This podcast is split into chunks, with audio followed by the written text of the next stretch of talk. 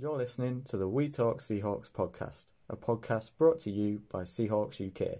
Stay tuned to our weekly episodes for pre-game and post-game shows, as well as fun and engaging discussions, and hopefully some special guest interviews along the way.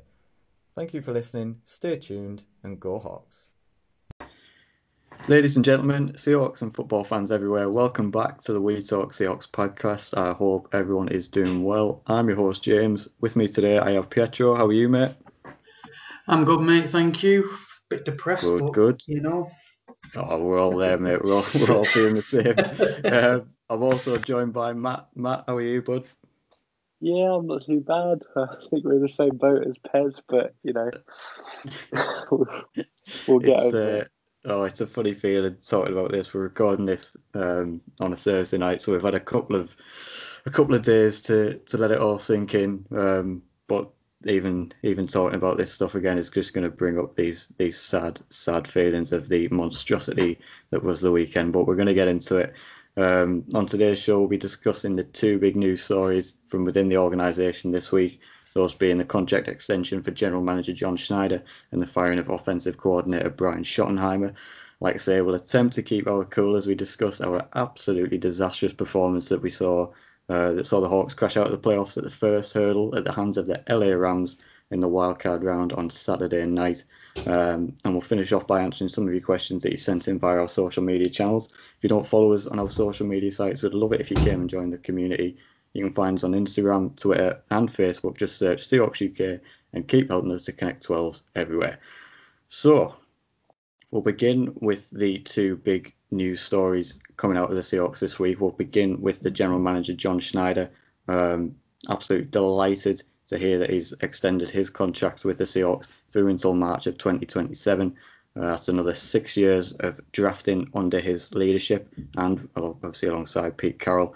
Um, but no, he's he's been a leading candidate for the for the Detroit Lions GM position, uh, most notably this off season.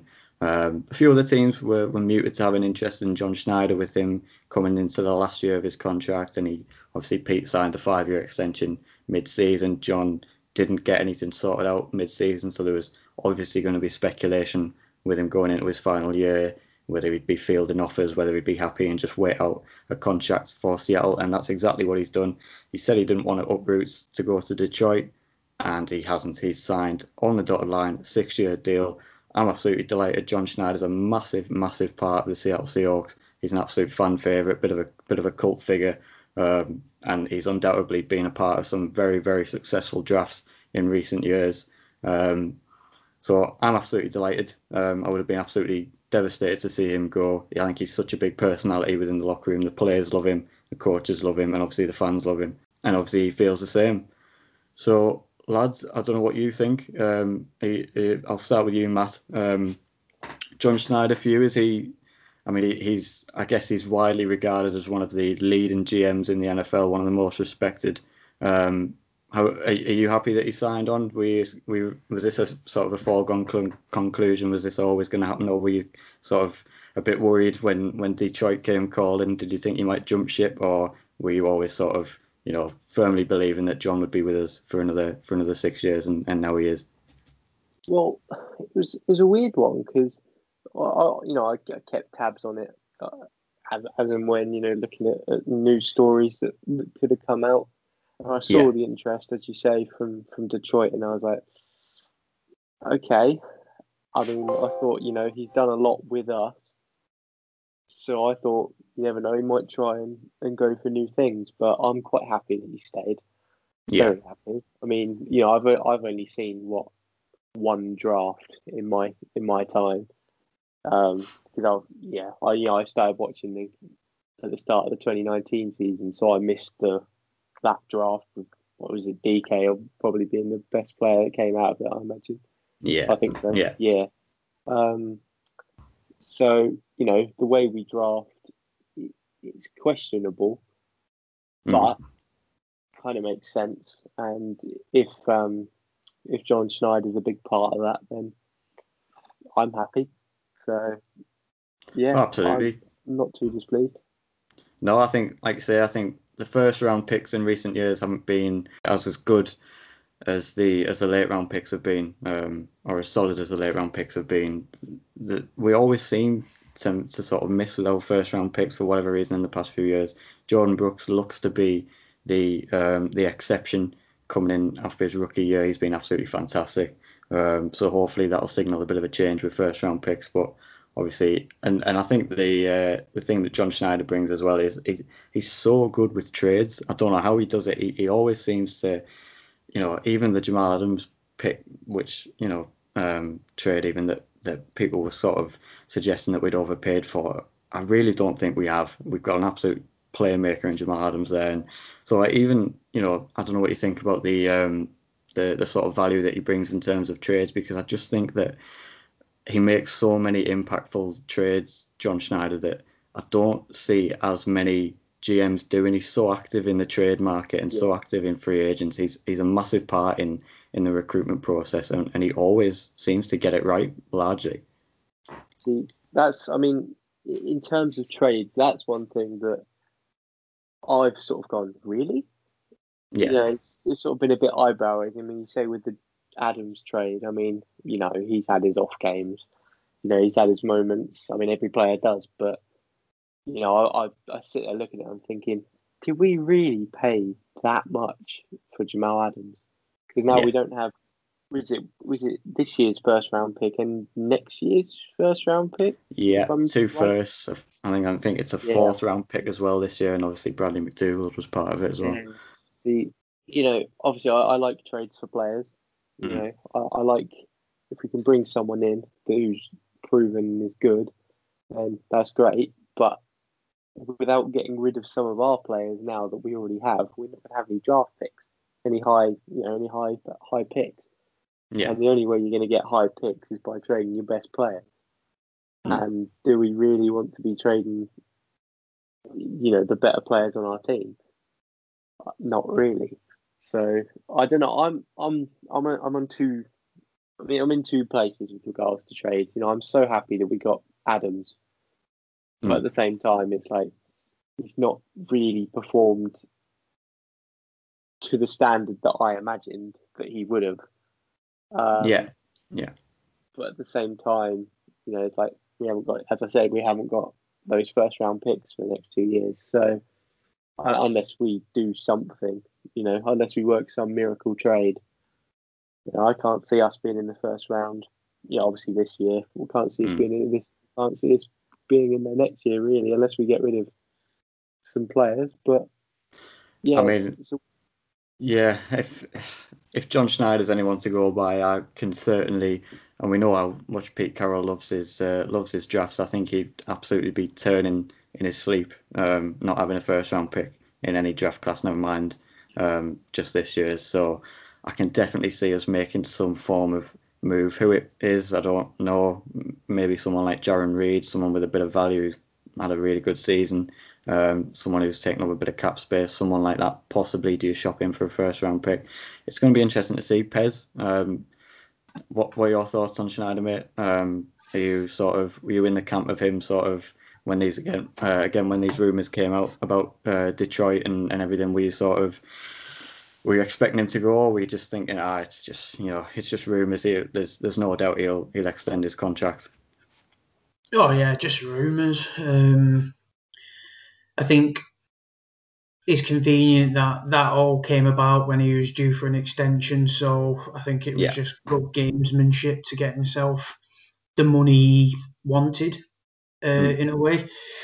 Um, yeah, I'm really happy with it. Like his uh, trading is phenomenal. Like he's pulled some absolute worldies out of the hat.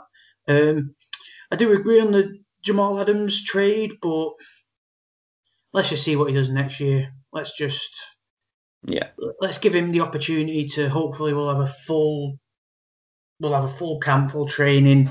Um, because towards the back end of the season, he started clicking. He started seeing. He started understanding what he was, what was expected of him. Mm-hmm. Um, so I'm not prepared to fully write off that that was a bad trade, even though we have lost them first round picks. Because this year, what our first round pick would have been in the, it would have been in the twenties or something, was it? I think it was about 26, was it? 25, 26, something like that, yeah. So really, in the year it's been with all like the non-existent college football that's been played, like look at Ohio State, what they were six and zero going Yeah. into into the championship game, and it's just like you just don't know. So many college players decided not to play the season, so you just Mhm. don't know what you're fully getting, especially that low down in the draft. Like essentially, you got to look at the players who have played with tape from the season before. Yeah. But the tape from the season before could be a bit of a gamble. Then you're looking at like potential like second rounders starting to filter into the first round, and then you got another first round bust. So this year, I'm not too bothered about not having that first round um, pick. The year after Hmm. might be a totally different story. If Jamal doesn't perform consistently next year and he can't stay healthy next year, then yeah, you then start looking at like yeah. But then by that point, because obviously you're paying this season, but then by that point, do you recoup the first rounders by shopping him next year if if he doesn't live up to standard? Yeah, possibly. Yeah. Because I take Jamal Adams over a first rounder in next year's draft Oh, yeah. any day of the week. Yeah. And then, for example, next season, if they're like, right, okay, he's not, d- d- there's someone else out there who can do what he's doing at this moment in time. So then we're going to shop him and get draft picks for this draft. Hopefully, Mhm. with a full college season, you've got a bit more to choose from. So I'm not like I'm not prepared to say that's a bust just yet. And then you've got to look at the trades like Dunlap, DJ, the sign of DJ Reed. Apparently, that was all him. That was his idea. He was his guy. Um, Yeah.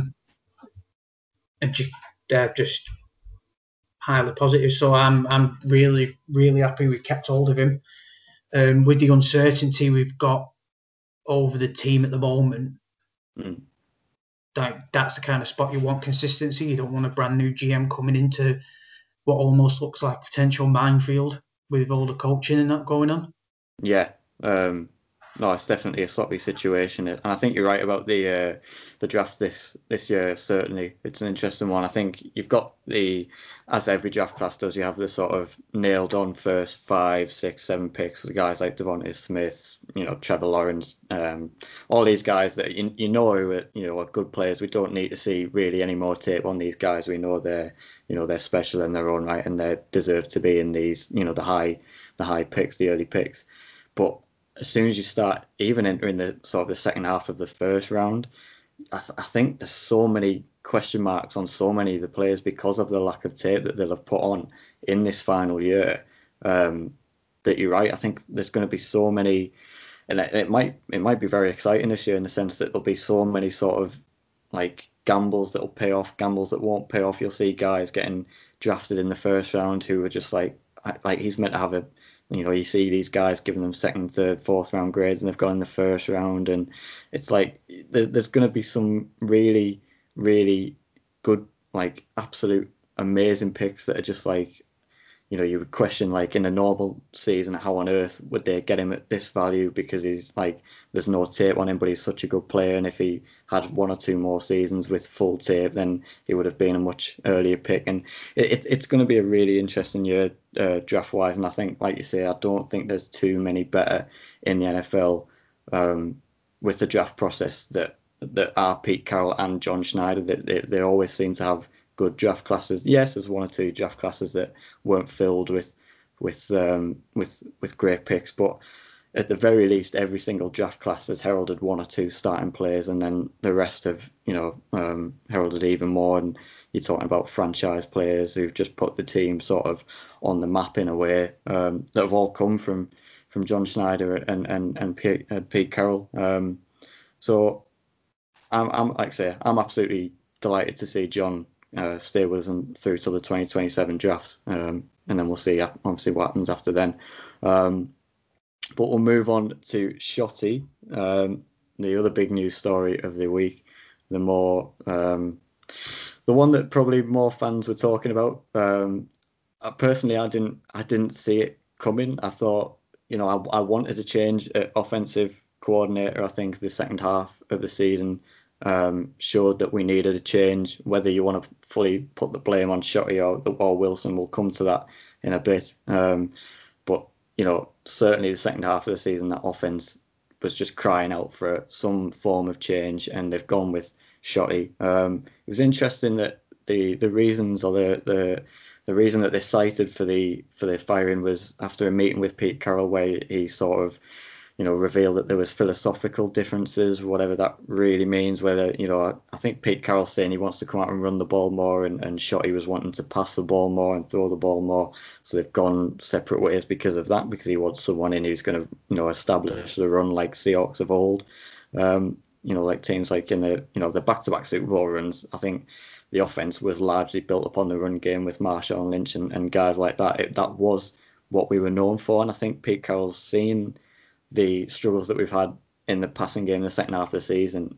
And you can't, I don't think anyone can deny that we've got such a good running back room that if we were to re-sign Chris Carson anyway, that we've we've got an absolutely fantastic bunch of running backs. And we were talking about this in the in the podcast from last week about using them and getting them involved more. I think Pete Carroll spotted that and he wants to see these backs involved more. Um, it was just, but what, what was interesting to me was literally the day before Shotty was fired, Pete Carroll came out to the media saying, "Oh, Shotty's going to be with us next season. There will be." He was basically saying, "Yeah, there'll be one of one or two changes, but Shotty will be here, so you don't need to read anything in that." And then quite literally the next day, "Oh, Shotty's being fired." So it was just came out of the blue. Um, I, I, I thought loyalty would would take its course and that he wouldn't have been fired because you know Pete is Pete is historically loyal to his coaches when he probably should have cut ties with them earlier than he than he did.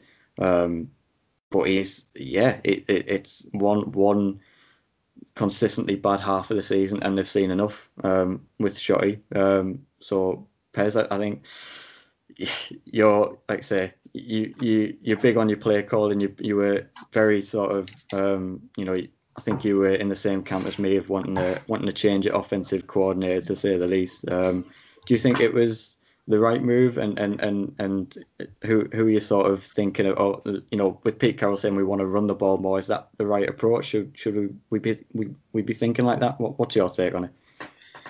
Um, I'll just go to the shotty thing first because if you get me started on Pete Carroll, fuck, fuck me, I'll be I'll, I'll, have you here for about half an hour. like boring you like, but it, you said so last week. I think it was on last week's pod. I mentioned about my take on Shotty being put in the or Shotty choosing to go in the box this season, or yeah. did someone put him in the box? Hmm. And then it goes back to what you said about how Pete's quite loyal to his coaching stuff. Yeah. And then you kind of look at it all like how I look at it more is like to me, Pete put him up there because clearly, as it's shown, because they've had philosophical differences, that being on the sideline together clearly wasn't a good thing. Mm, no.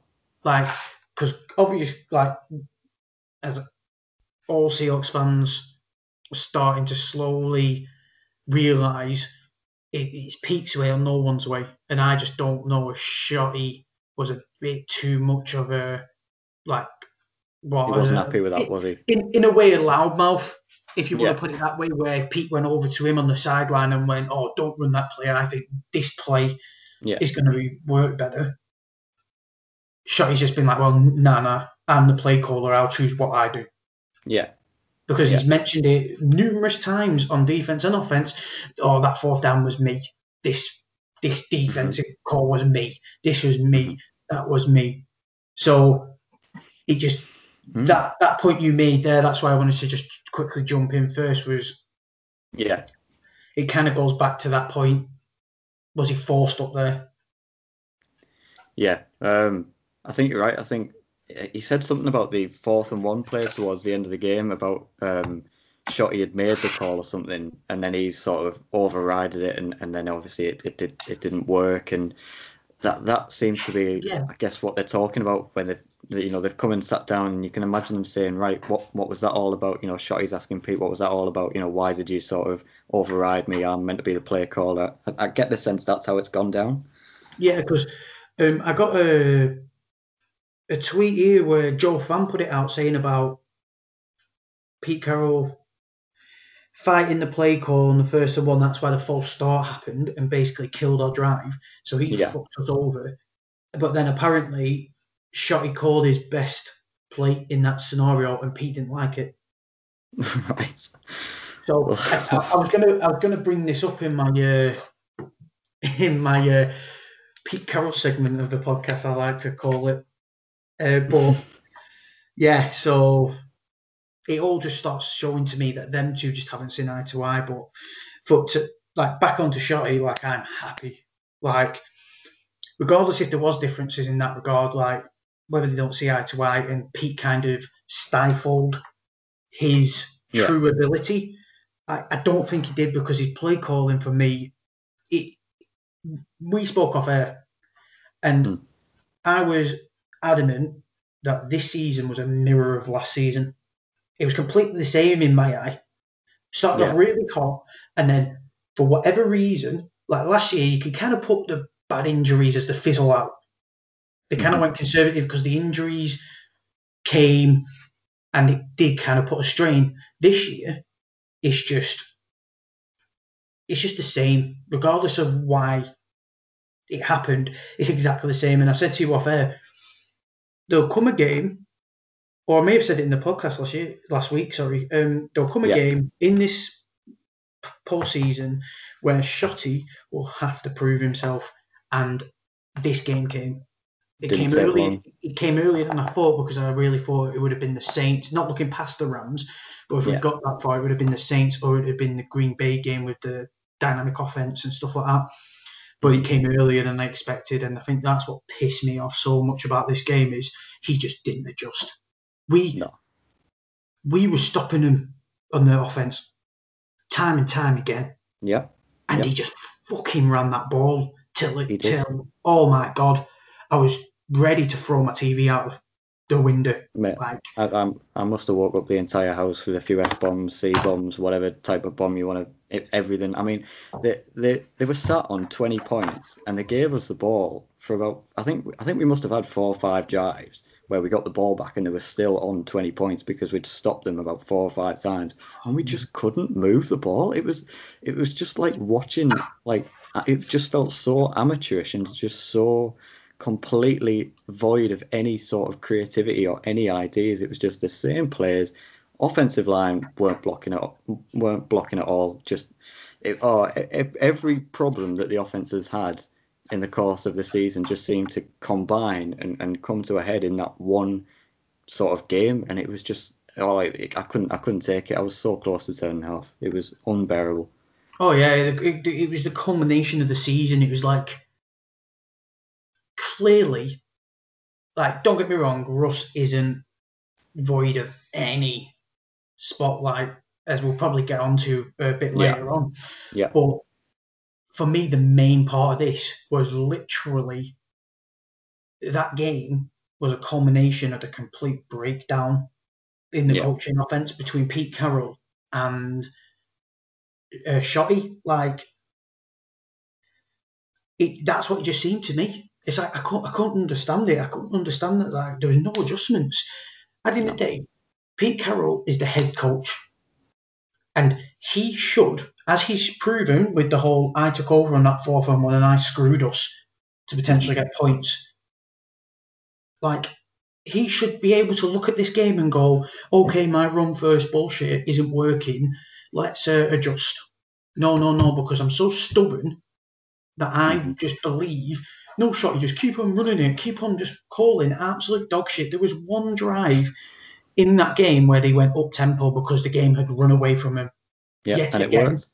And a game run away from him. And I, I swear, I watched that drive, and it was that far up tempo that I just think Russ called that whole drive. And what happened? They went from one side of the field to the other with a touchdown straight away with a Mhm. blink of the eye, and that's what that's true Russell Wilson. Yeah, absolutely. Like I understand people want to find people to blame, and like you can put some blame on Russ, and some people are over exaggerate trade Russ and this, that, and the other. But how can he show that flash in that one singular drive and then Yeah. just be crap all the other games, and then just go, okay, well, when Shotty's proven he's not play caller, It's he's yeah, proven he can't adjust. no, He, he's his basic play schemes. He can't get anyone open. He can't scheme anyone open, and then all he uses is excuses. Oh, what number one defense? Oh, oh, and they just it's like this game was a prime example of what everyone says when we play down to our opponents. But this Yeah. time we just played into the hands. It's like the mentality. All their excuses after the game were, oh, we were playing the number one overall passing defense and all this shite, and it's just like, it's the one way the one way comes out with, oh, I wish we'd have adjusted to this sooner. I wish, oh, I wish we'd have done that sooner. It's like do it in the well, do it then, do it in the. You're being paid as a as a supposedly leading NFL head coach and, and NFL, you know, player caller. Just just make if you can't, you know, realize that changes need to be made during the game. You know, it's no good coming out after the game saying, "Oh yeah, I wish we'd have done that sooner." But don't you know? And he was saying like, "Don't read into it. Don't worry about it." Well, we are worried about it because we're we're out of a playoff game now. We're out. This was a as a Super Bowl talented team as we've had since the last ones. This was the one that we were all feeling confident with. Everyone was feeling, even with how bad the offense was playing, we were still optimistic of a of a Super Bowl appearance. That's how that's how talented we know this team is. So to just completely, you know, coach it in a way that just completely ruins it and spoils that and, and takes that talent away by poor coaching is is completely criminal for me. Um, I mean, Matt, I, I don't know what you think about Shotty. Um, is it is it more of, you know, is it? I mean, the Seahawks put up franchise record points this year, which I'll, I, you know I, I mentioned on the podcast last week. So that's you know a feather in Shotty's cap, you know, because he'll take that into his next job. Oh yeah, you know, you know, it was my offense that put up record points and everything like that. Or is it, you know? So are we? Go on, James, go on, could, sorry, could I just jump in with that? Yeah, That, yeah. that point there really pisses me off. I knew it would. like record points. What's it got on us? Like Jalen Ramsey did it perfectly in that video on the field where he went, "Take your little hats and your t-shirts and go home while we got a division title." But where where is it got on us? Division titles mean shit. Super Bowl means everything.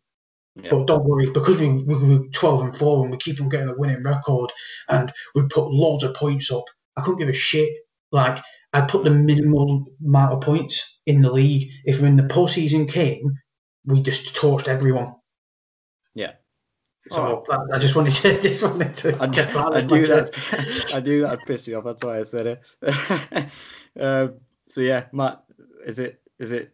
Are you? Were you a Shotty fan? Were you sad to see him go? Were you happy to see him go? And and, and sort of, who are you? You know, are you in favour of bringing in an offensive coordinator that's going to maybe you know establish this run game a bit more, or would you like to see us persist with this sort of pass happy and let Russ cook? You know, how do you see it uh, uh, playing out for the future? Yeah. Um, I at the start of the season when we had those games where there was some great plays, and you know we were playing pretty well apart from the defense, obviously. But Mhm. I was I was in the Shotty fan group. Um, Yeah. you know I, I I I rated him very highly at the start of the season. Um, and then as it went on, you know I started to realise okay something's not quite right here. And Yeah. I don't know, obviously, where we where they said what was it? They've they've cited philosophical was it philosophical differences or, Philosoph- or yeah, something like that? Yeah. Yeah. You know, that kind of suggests to me that there was a bit of a conflict between between Pete and um, Schottenheimer. Was there Oh, Brian? definitely. Yeah, Brian Nichols. Yeah. Yeah. Um, so I can't believe I forgot that one. Um, so yeah, I, I don't know whether it was them you know arguing over plays. You know, as, as you said, as we mentioned about that that fourth and one where Shotty thinks he called his best play, yeah. and then Pete just went nah, not doing that. So I don't know. It seems like there was there was maybe some conflict Mhm. between the two of them. Um, whether again whether that work would have worked out if I mean uh, you know I like Pete Carroll, but he does have his problems. Yeah. And whether that you know if we had a different head coach with Shotty, would that have worked? I don't know. Mm-hmm. But mm-hmm. I, I think it's a tough one because you can never really, from the outside, it's hard to tell what the what the issue is, whether it's you know whether it is Pete or whether it's Brian. You know, you, you don't know from Yeah. from the outside world. Like you don't know if shot if shot is saying something in the skybox where he's or where we assume he's been banished. Um, who knows? Um, but you know whether he's saying one thing up there and then Pete's saying another thing.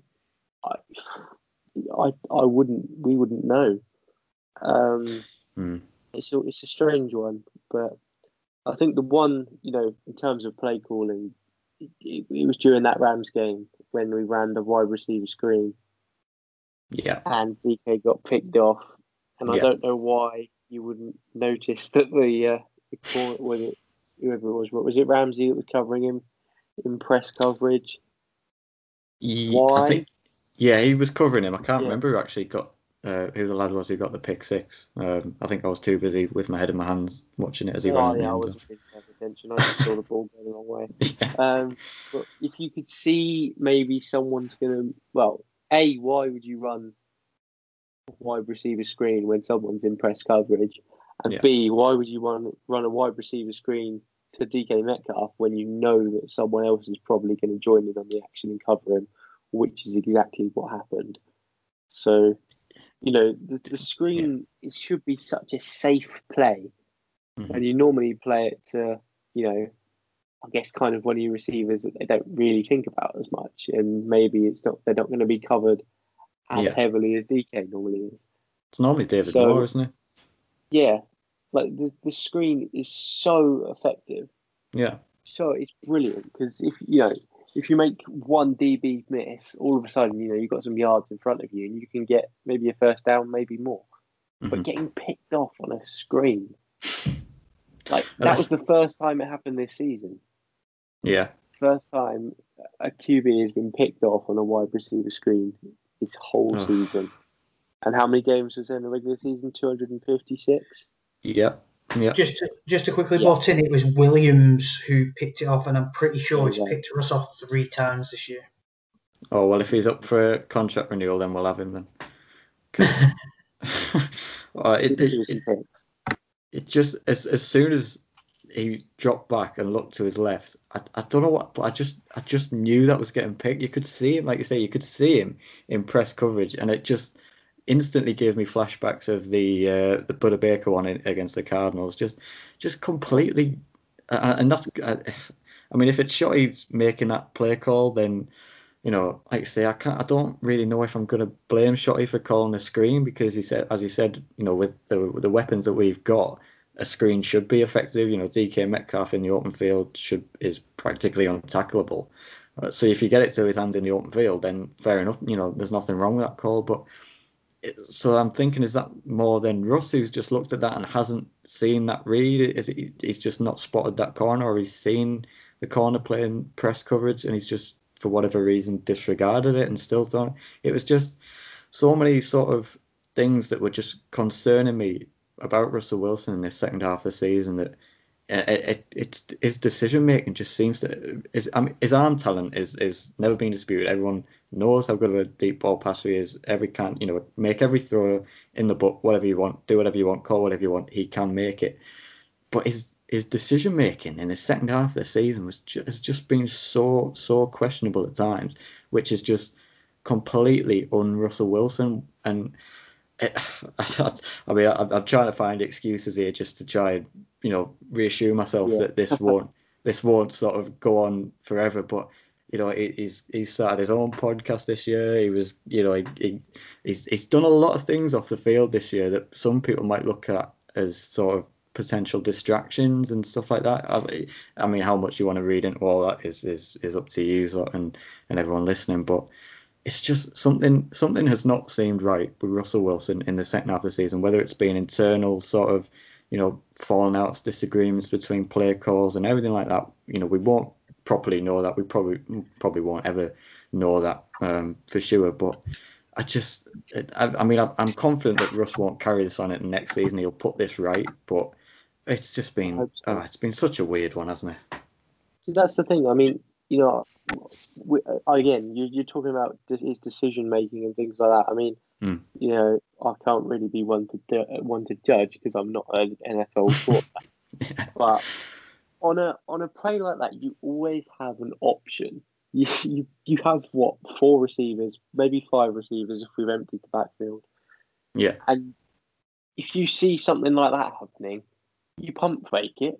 You know, you could have gone for the throw and then just grab the ball, and then if there's no one else open, just run and get a few yards. Yeah. Just you know, there's always an option on a play. Like if it's a busted play, or if there's coverage like that, and you have any doubts about it, I don't think you know. Never make a throw you have doubts about unless it's a hail mary right at the end or something. Um, but mm-hmm. it's just it's frustrating because you see decisions like that, and you look at it and go, well, "Why didn't he just go to the next option? Or yeah. why didn't he hold it and run it?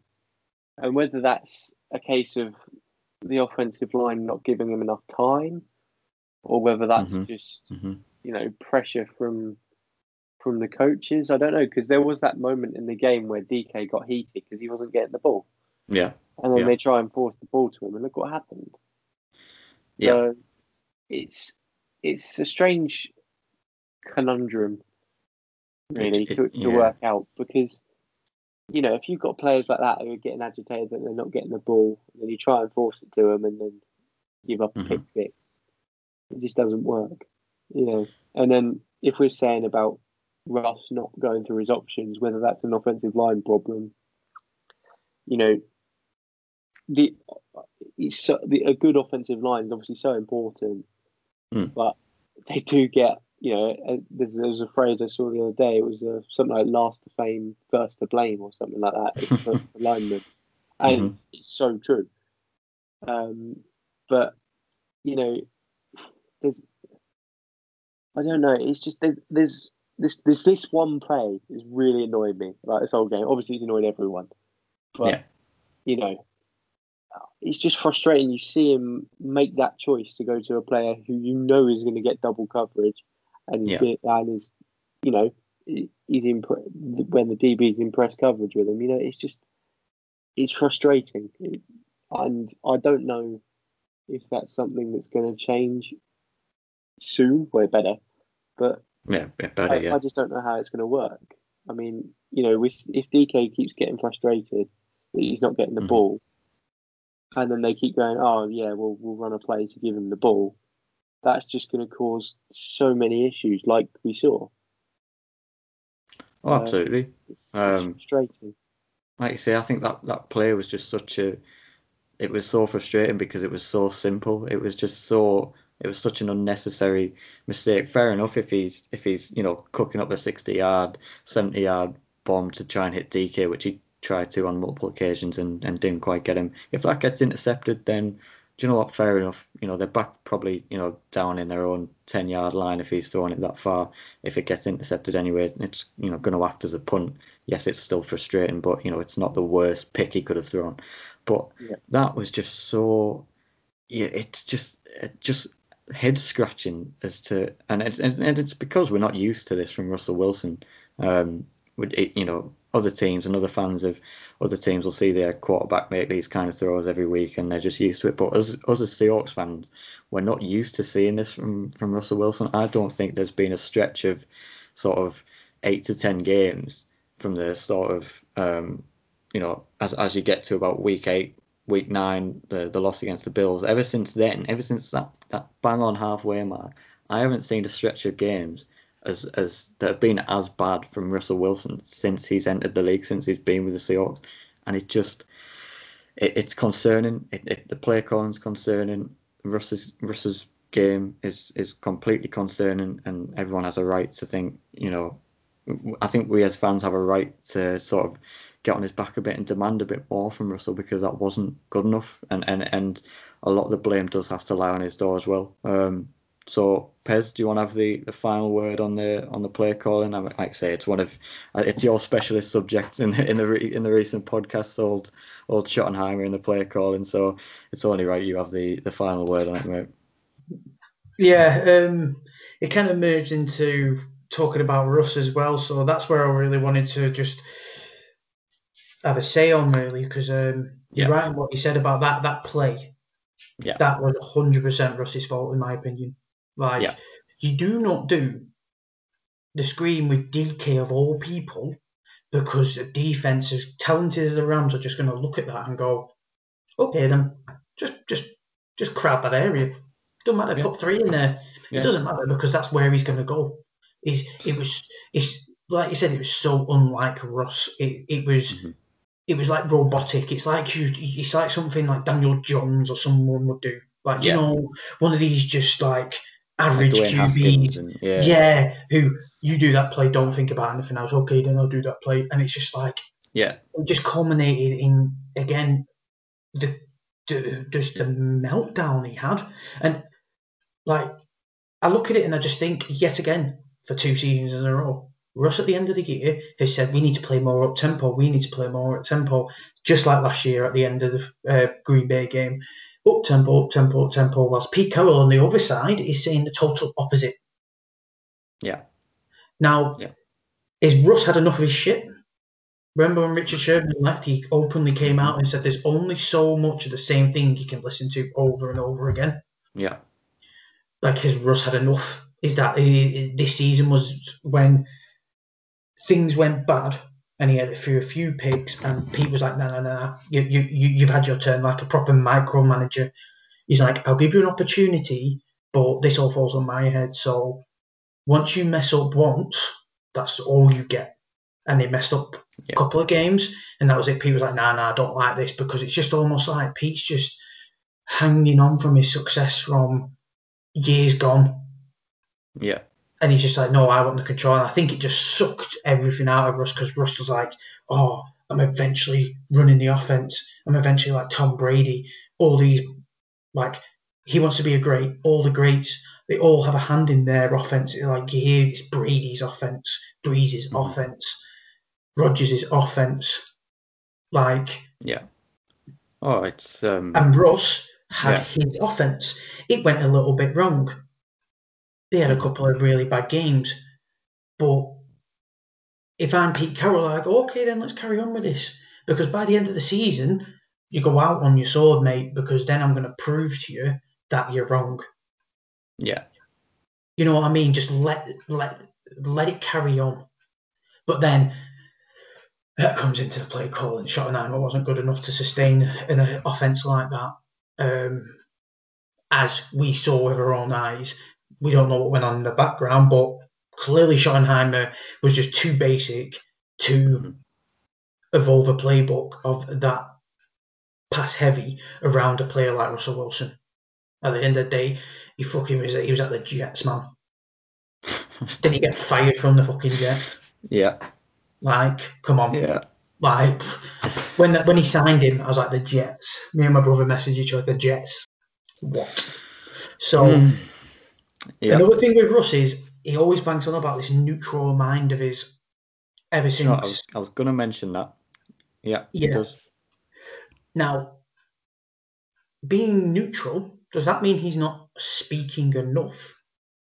Yeah, Because he seems to just be all this cliche, like everyone said, cliche. Russell Wilson, no point listening to him. Everything's the same. Like he don't give anything else. And then the off season comes when all the wheels fall off, and he's all like up tempo, explosives, this, that. Say it through the Yeah. season, mate. Like seriously, have a bit about you, and just say, bam. hmm You know, so even though I'm going to go in at Shotty, I'm going to go in at Pete more than anything, it doesn't mean that I don't think Ross is heavily to blame because, man, go and watch them last couple of games back. Just look how tired he is. He's going into he's going into uh, huddles. Was it Yeah. uh, against the 49ers? yeah, He went into the huddle and he looked he looked exhausted. He looked drained of all his energy. And I noticed it a couple of games on the sideline when they shot him when he was in the huddle. He didn't just he didn't look sharp at all. And no, no. I mean, it, it's, it's yeah. Go on. I'm I'm just going to say that the consistency he's shown, I couldn't imagine the wheels just completely falling off, and I couldn't imagine like some people said the league has figured him out. And in the day, he's been in the league nine years now, and it's only the last couple of years where people have been questioning what he's actually about. And Mm. the the the the, the uh, alignment there is Schottenheimer, in my opinion. Like Russ is proving it with Bevell and other OCs that he can still become like come to the status he's got. So Oh yeah, with Russ, I'm not. Conf- I'm not like I'm not concerned. I think this off season he'll he'll sit down like with whatever team he's got around him, and they'll refigure it all out, and then he'll come back good. absolutely. Um, I mean, for me, I'm I'm, I'm not concerned with Russell either. Russell's played behind, uh, apart from the Super Bowl offensive lines, which still weren't a, a, the best in the league, by the way. There was there was good players on them, but yeah, they were still weren't the best overall unit. But Russell's played behind some absolute Voldemorts of offensive linemen. Luke Joeckel, Germain Ifedi, that I could sit here for hours and hours and talk about the offensive linemen that the, the Seahawks organization has gone out and put in front to block Russell Wilson. It's it's criminal the guys that they've given him, and he's still reached the levels that he's reached. So I'm not convinced that Russell Wilson is a long term problem. Absolutely not. I'm happy with Russell Wilson. I wouldn't really want, you know, you could maybe argue that Mahomes and Rodgers, you know, would you take either of them two above Wilson? That's another debate for another day. But Wilson, Wilson's our quarterback. I'm happy with Wilson. I, I wasn't happy with Shotty. They made a change there, and hopefully they'll be. Ha- I'll be happy with the offensive coordinator that comes in. So I'm not too concerned with that sort of going forward. I'm optimistic that they've spotted some things and they've they've acted quickly and they'll they'll rectify that. The problem I have going forward for me is, and I'm going to say it's Pete Carroll. And Pete, yes, Pete Carroll's a legend. Yes, he's won a Super Bowls. But the thing that's always sort of not sat right with me with Pete Carroll is his his absolutely just stupid philosophy that he quotes and he comes out after every win.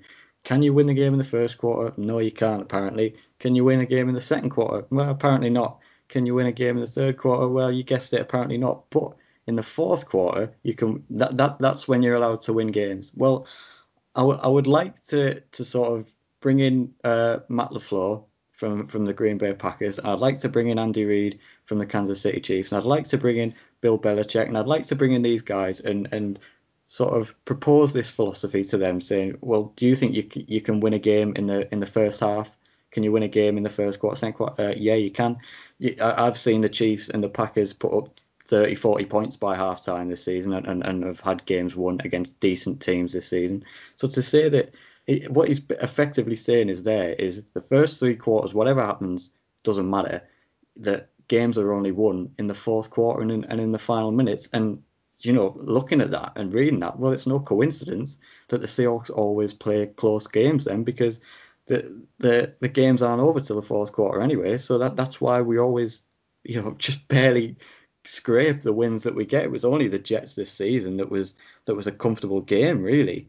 Um, so I and for and you, I, I don't think anyone will sort of argue that you could get a, a head coach that would suit Russell Wilson's game more than Pete Carroll. Pete Carroll doesn't suit Russell Wilson's game for me anymore. Did did when he first came in because he, he was you know he's still got a lot of energy and still got you know I you know all this stuff that Pete Carroll we love about Pete Carroll. that stuff that we love about Pete Carroll. He's all, we love his energy and we love all that about him. And Russ does too.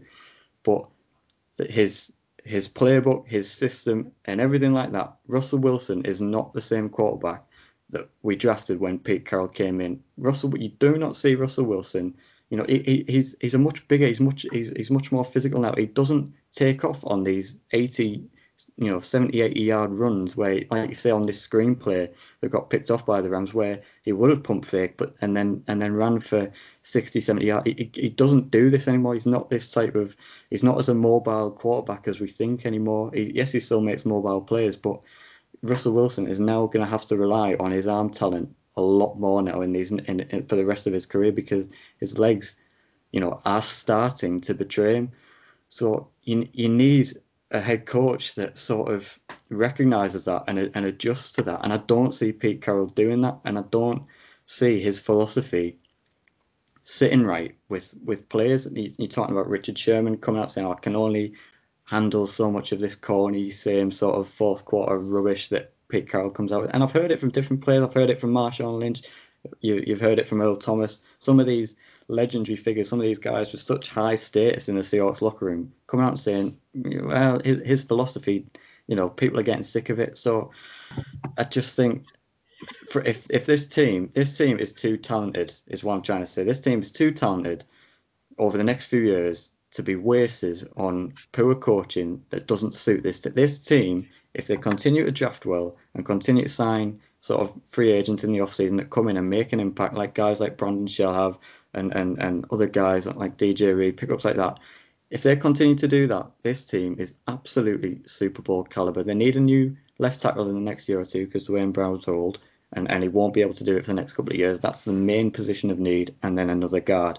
If you sort that out, this team this team can go to multiple Super Bowls in the next five, six, seven years. They absolutely can. And to be quite honest, they should with the talent they have. But I'm worried that with Pete Carroll at the helm and with the power control that he has and you know, it, it's evident that this is his team and it's his way, and it, and and you've got to buy into Pete Carroll or you don't buy into it at all.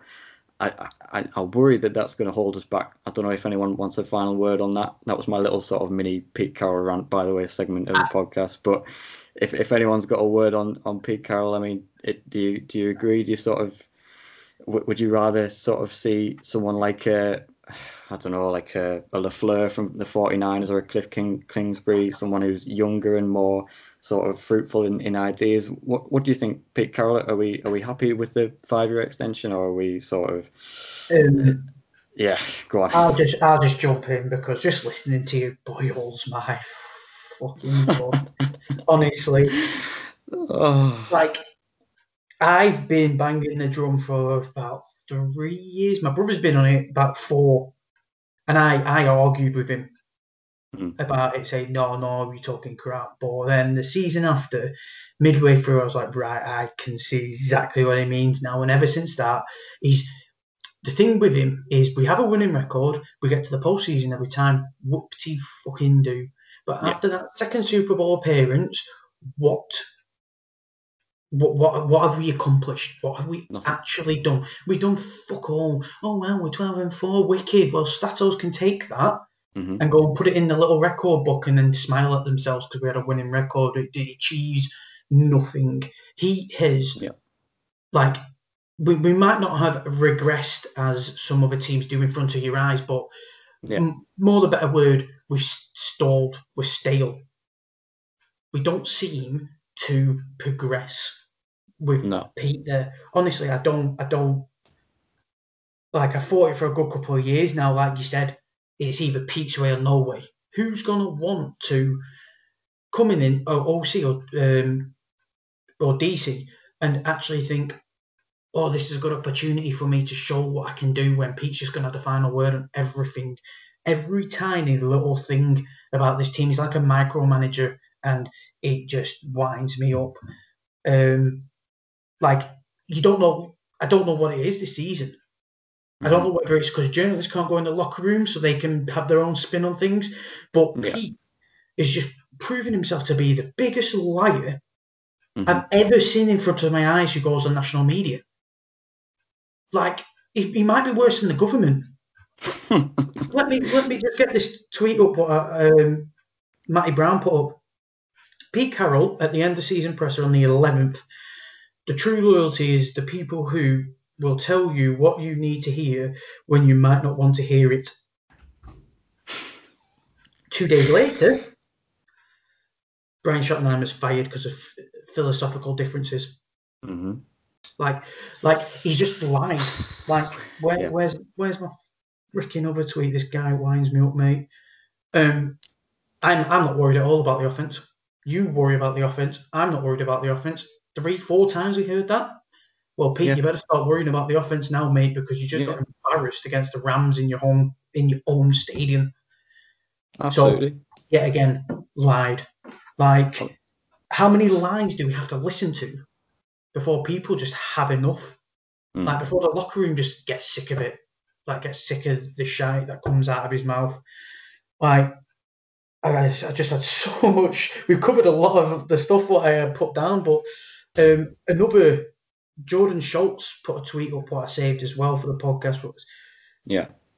unprepared, no game plan, no concept of clock management, set up his team to fail on every level, nothing new, and a trend of the Seahawks. Fans know all too well, brutal culture beyond words. And that sums up what he's done. And it just makes me worry that Yeah. Has he lost the locker room? Uh, Because yeah. there's a lot of stuff on social media going, oh, this person stopped following this person, this person, and other people have said, well, they didn't actually follow him in the first place. Now, if it's true that they've unfollowed, then hmm to me that shows that he could have potentially. Is, is there a rift? Has he lost the locker room? Because if I was in that locker room, mate, I would be pissed. Like Oh yeah. Listening to the crap he comes out with, the lies he says to all the fans, all of us, we're here relying on him to give us information. I know there's hmm. gamesmanship, and I know there's this, that, and the other, but like Darrell Taylor, there don't need to be gamesmanship. Teams aren't shitting themselves thinking, oh, Darrell Taylor's going to come on the edge and destroy us. Yeah. No, just be honest with us. No, he isn't ready. He might not make it this year. Sound, mate. Wicked. Thank you That's for what that. we were saying last week, wasn't it? Save him. Yeah, save him. First podcast, Mm. just save him. You- oh, mate, honestly. I mean, I'll I'll I'll pass it over to Matt in a sec, but just just so I can uh you know boil everyone's blood just before I pass it on to Matt. Twelve and four this season, which is you know it's a good record, but let me let me just let me just run you through the four teams that we've lost to this season, and this is why, with without Pete Carroll, with with a better coaching, I'm going to make the case we should have been at least 15 and one this season, if not 16 and 0. So we lost to the Cardinals in week seven by three points. We lost to the Bills in week nine by 10 points, 34 to 44. We lost in week 10 to the Rams, 16 to 23. And then we've lost in week 13 against the Giants. And I'm, I can feel myself tensing up as I'm saying that we lost to the Giants 17 12. Those four teams, the Cardinals, the Bills, the Rams, and the Giants, there's only the Bills on the road there that I would have sort of looked at that out of them four teams. If we were to play these teams, these next four teams, so if we had a sort of mini season at the end of the season, if we were to play the next four weeks, the Cardinals, the Bills, the Rams, and the Giants in those exact same scenarios, we might lose to the Bills, but we win them three games. We we should have been 15 and one this season at least. Just to jump in there, we would have lost Go to the Rams in LA because Russell Wilson just can't play in LA for whatever reason. Chargers, Fair Rams. 14 and two then. yeah, like when you see the schedule, like just put 0 and 1 straight away because he he That's a good point. is terrible in LA. I don't know what it is. I don't know if they've cursed him in there, but yeah, he's awful. Like, I just wanted to Oh, jump in and say that. But um, and, and, and just quick about Pete Caroline and that. as I go back to the thing about him quite literally the day before Pete, uh, Brian Schottenheimer got fired. Him saying that he's he's not going to be fired. He's going to be with us next season. That that meeting will have already happened with him and and Shotty. And if it hadn't, they would have known the feeling that them two would have had between each other anyway. You know, they would have talked straight after that game. I have no doubt. Just say he's not going to be. You know, why why can't say, oh yeah, oh, he's definitely going to be with us next season. You don't need to look into any Schottenheimer firing rumours. So within under 24 hours, he's he's gone. He's fired. He's out the building. That doesn't make any sense. If he, he knows at that point that Schottenheimer and him can't work together next season, they they will know this philosophical differences thing is is is causing a rift, and they aren't going to be with each other next season. So why come out and tell everyone that that he is going to be here? It just it just it just if I was an offensive coordinator and we talked a little bit about this off air. If if if I was an offensive coordinator, I wouldn't be looking at this now, sort of, uh, you know, filling me with confidence that I'm going to be treated well in this in, in a Seahawks job if I was to come to it. We'll come to that again in a little bit later on, but I just wanted to put that out there before we come to Matt to end this segment on Shotty and the play calling and the sort of the Rams game in general. What what are your thoughts on Pete Carroll, mate? Are you sort of I mean, like I say, I, I, I believe we're going to be stuck with him for another five years, regardless. Anyway, now, um, so there's probably not much point talking us about uh, talking about him firing him and, and everything like that. So, but would you, if if you were in charge, if you had the reins to to the Seahawks, and you could make, you know, if you had the option to to fire Pete Carroll and bring someone else in, would you fire him? Would you bring someone else in? Is there someone better that, and more, and more beneficial to the Seahawks offense that we could get with Pete Carroll, or, or are you sort of are you comfortable with him going forward? Um, I mean, he's you know he's he's proven his point. I mean, we know he's a good coach. Well, mm-hmm. kind of. He was was a good coach. Well, yeah, that's probably maybe, more fair. Maybe, as we said, his ways might not have, you know, then he might not be changing his his, his views. You know, his his his methodology, how he goes about things. Um, as Russ gets older, as and as players change and things like that. Um, but it, you know, it's hard to say whether bringing in a, a new head coach is that effective straight away because you know it, it, depends who's available. Yeah, like someone like you know LaFleur wouldn't give up the Green Bay job. No, you know maybe I don't know maybe Shanahan might uh, might leave San Fran for us. I don't know. Possibly. Divisional rivalry. It's a tough one. Yeah. Uh, but I can't see many other coaches leaving the positions they're in to no. go elsewhere. You know, I mean, if you're hell, even if you're like the Bengals head coach, I mean, you've got Joe Burrow, you've got some great yeah. players. You know, you're just you're just getting started. You're building up a, yeah. a team.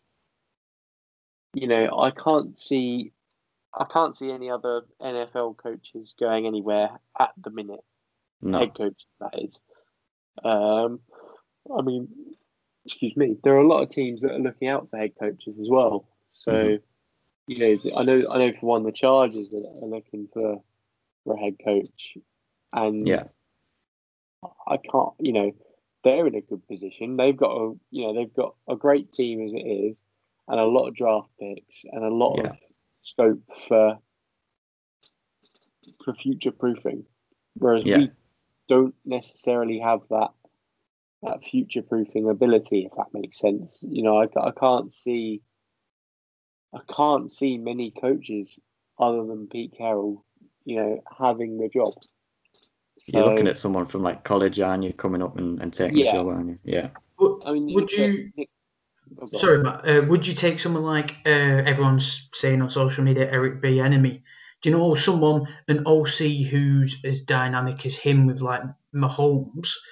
And would you not take a risk on him as the head coach because then you know that Russ is going to get the backing to play his offense and to his to his ability? Would you not take like an OC or someone like that? Oh, oh, I, I mean, I'd take it, yeah. But is he going to leave? You know, is someone like that going to leave a team like Kansas City? You know, mm. who's going to leave a team that's got Patrick Mahomes, Tyreek Hill, Travis Kelce? you know, I mean, yeah, all right, you'll be going from an OC to a head coach, which is a massive step. Yeah. But are you really going to leave a team like that? I, I mean, I would. I'd, I'd, I'd say for a head coaching job because surely, like these top named defensive coordinators, offensive coordinators, surely they, surely that is their end goal. Like, yeah, you know, I do know what you mean because like he might just be happy, he might be cushy with what he's got going on, but I think if a head coach's job came his way, I think surely it would attract, especially the Seahawks, because they've, like we said before, they've got the talent there. Like, could you imagine him just like getting his hands on Ross and DK? Yeah, you know what I mean. We have. I think we I was saying, you know, I I reckon an off yeah, obviously an offensive coordinator would their, their goal, as you say, is to get into that head coach role. But at the same time, if you're, you know, if you're an OC, you think, okay, you're you're surveying the jobs that are available. You're looking at teams that have got future prospects, which we've got a few. You're looking at teams that have got, again, future proofing, and you're looking at teams in. Well, this is what I think you look for. You'd be looking for a good cap space and good draft picks. We don't have three of those. I think we, we're not exactly future proofed because a lot of our best players are, are getting on a little bit now. You know, we. I mean, yes, we've got a, a few prospects. I mean, you know, we all gush about Jordyn Brooks week in, week out. We haven't done that yet Mhm. this week. We need to do that. Um, but you know, It's it's, coming. if if you're looking, let's let's let's go into an imaginary world for a second where Pete Carroll got fired at the end of the season, Get in. and you're looking at so you're you're an offensive coordinator, and you're looking at the jobs that are available. You've got Seattle, Chargers, Jags. Uh, was it Texans that are on the hunt for someone? Yeah. Uh, I think the Lions are as well because that was a, is an interim guy. Um, trying to think Jets, yeah. and I think that was it. Now, out of those, I mean, if it were me, I'd look at that and go straight away. I'd go bang, Chargers, straight away. Mm. You've got a team that's capable of winning games. You know, I wouldn't even consider. I mean, as a Seahawks fan, I would consider the Seahawks role, obviously.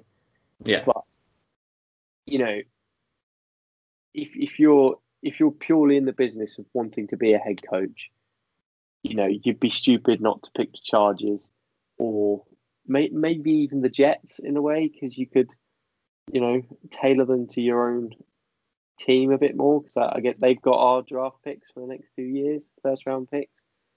So, yeah, you know, it, it in my in, in this imaginary head coach world that I've come up with, like you're the head coach, you know, you know, we we are deciding which team we want to go to, and Mhm. you know, Seattle probably wouldn't even be, maybe probably be the fourth option, maybe. I mean, even the Jags would be a consideration. You know, first you got you got the first pick overall in the draft. You know, they Mhm. I don't know what the rest of their draft schedule looks like, but Pretty stocked, I think.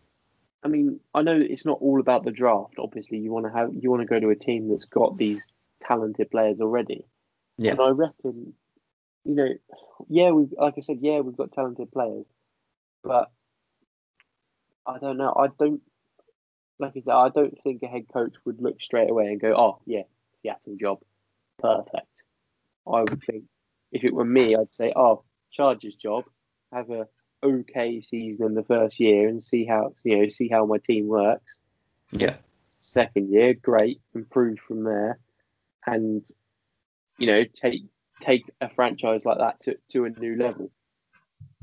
Whereas I think Seahawks yeah. fans have a lot of expectation to do I think that it'd be, yeah. I think, and I, I completely get what you're saying. I think it's sort of, do you value sort of draft capital and cap space in terms of like building a project, building a team up from sort of the ground up, and, and sort of leaving a legacy somewhere, or would you rather walk in day one and you know you've got pretty much all the talent you need to take them all the way, but you haven't got much cap space, which the Seahawks don't have going into next year, even with the reduced cap space um, for everyone next year.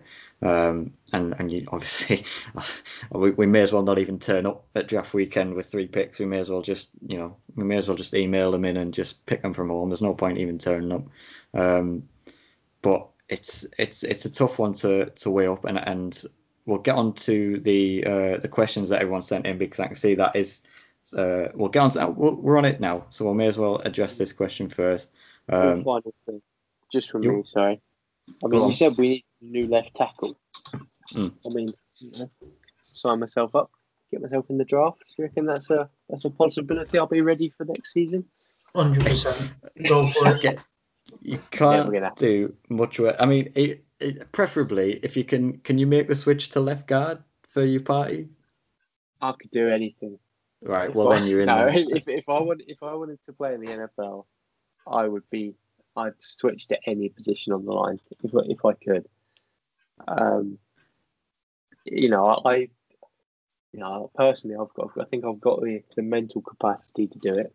Maybe not quite Yeah. the physical capacity, but you know, it's all in the mentals, all in the mentals. Fair enough. As Um, Marshawn Lynch. Yeah. Like- oh god, I, Marshawn Lynch. We'll have to do a podcast on him because he's just an absolute. You, you could talk about him as, as your own podcast. Right? We're going to try and get him on. That, that that is the ultimate aim for this podcast That'll to get Marshawn amazing. Lynch on. We'll get beast mode on and just and then we'll- then we'll talk about frigging you know franchise. You won't sort of- understand him. You are, 'cause you know how it will go, coming out with- Every question will be answered as yeah. Well, yeah. Honestly, I love he'd it. tell you he'd tell you about friction in the franchise and it- he'd answer all the questions that we'd have about Pete Carroll and his philosophy and everything like that. I reckon Um, if we got Shaq on, Shaq Griffin on, I think he would. He's quite outspoken, isn't he? I reckon he'd be all Mm. for uh, dishing the dirt. I mean, I think Shaq Griffin might need to tread carefully if he comes on this podcast, like because we he's been a- he's we've thrown him under the bus a few Right. times as well. So Get the wrath of Pez. yeah, get the wrath of Pez. a truck driver from a truck, a truck driver from Preston. That's not right. So right, any of them off. He, he must be thinking, what has my career come to if I'm getting bollocked by a, a HGV driver from Preston? Um, anyway, we'll get on to the questions. Um, Luca very kindly, Pez, your brother, has got in touch with us, um, and, we, and like I say, we've, we've touched on it briefly here. Um, his, his first question is: Is the Seahawks offensive coordinator job even a desirable proposition anymore? And I think, like I say, I think we've sort of largely answered that. But for me, it it's a desirable position in the sense of, like I say, you would walk in and you've got pretty much all the offensive talent you would need to go on a Super Bowl run. Um, but it's whether you're prepared to, like I say, put up with this potential friction in, in terms of, you know, okay, you've got that, you know, you can call some of the players, but Pete Carroll saying you ultimately, if I don't like a player, I'm going to take controls. Then is it really even a job? Are you just pretty much an assistant head coach? You just like, what even are you? Like, is there, you know, it, it's pretty clear from this season that Brian Schottenheimer hasn't had the reins completely to the to the play calling. Um, so it, it's a desirable proposition, yes, in the sense of the talent that you would have. Is it a desirable proposition in the sense of some of the colleagues that you might have to work with and put up with every day? Mm, possibly not. I don't know what you have to say about that anymore that we haven't already said. Um, I'd say Matt put it pretty, put it right, pretty uh, good there. I went quite technically well into it because I just looked at it very basic. Like John Schneider would have a good appeal on someone to come here because of how good he is as a GM. He's probably like one of the best in Yeah. the NFL. Yeah.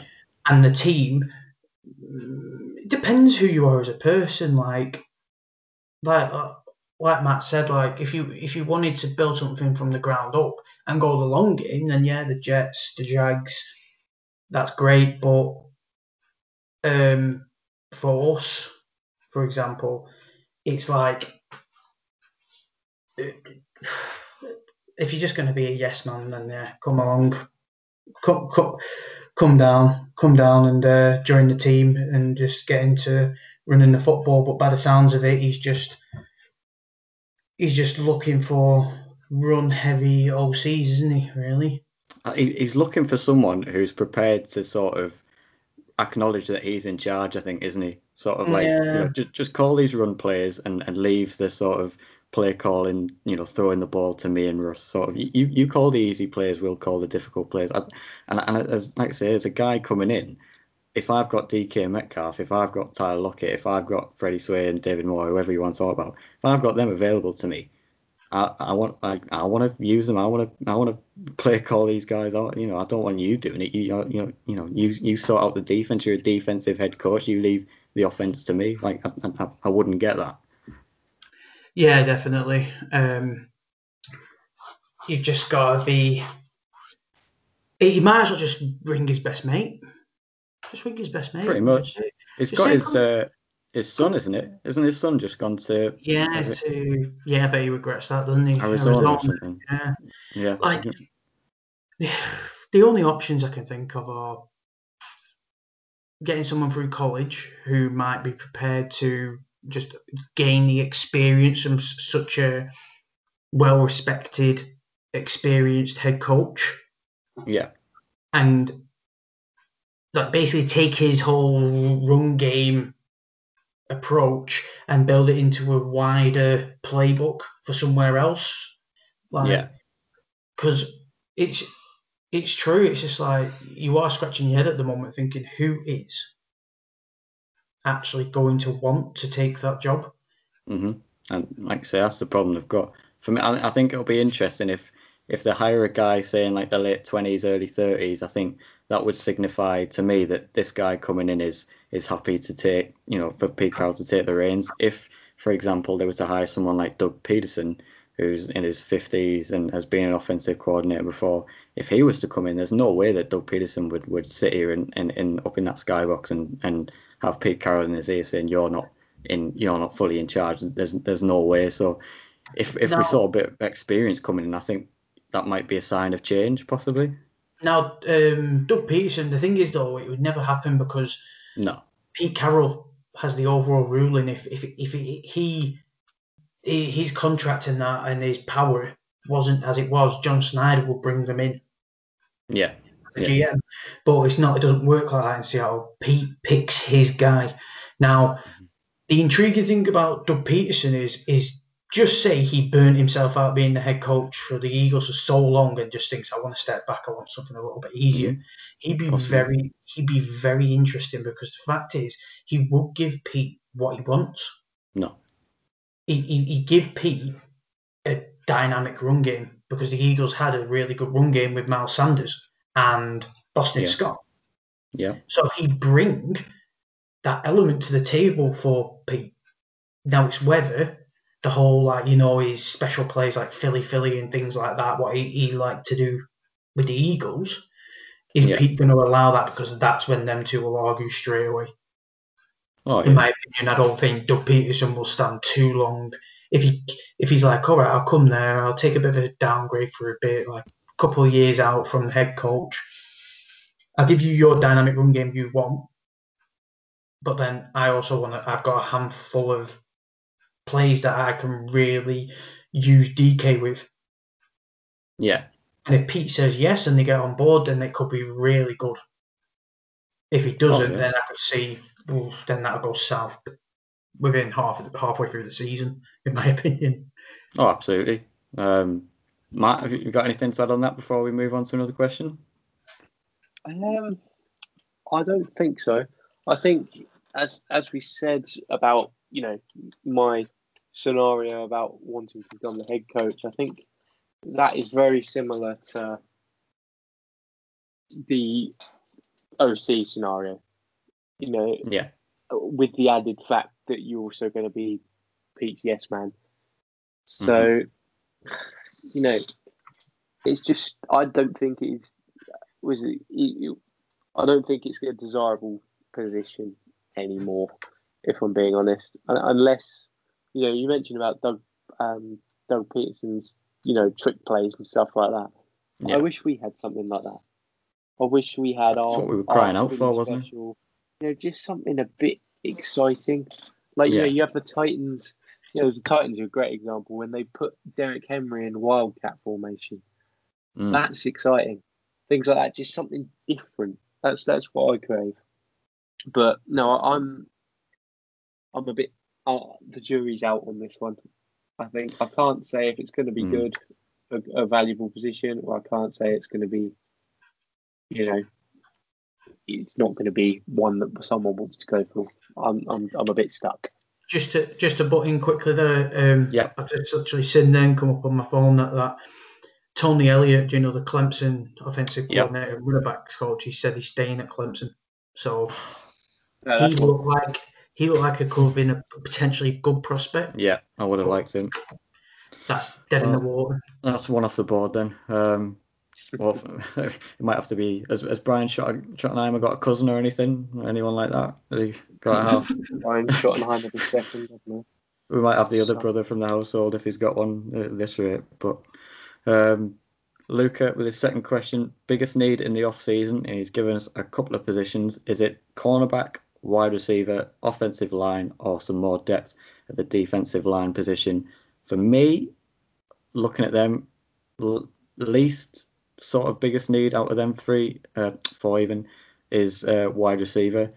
Then I think we're pretty stacked at the D line when you think of guys like I say, you know, I, I, I created my own rumor mill with Jarran Reed potentially being shopped for a first round pick. There's absolutely nothing to suggest that will happen. Um, but you've got Jarran Reed, Poona Ford, Bryan Mone, um, looking looking quite quite quite stacked at the defensive line position um, in terms of people who've come in and contributed and, and proven that they're good enough to start in the team.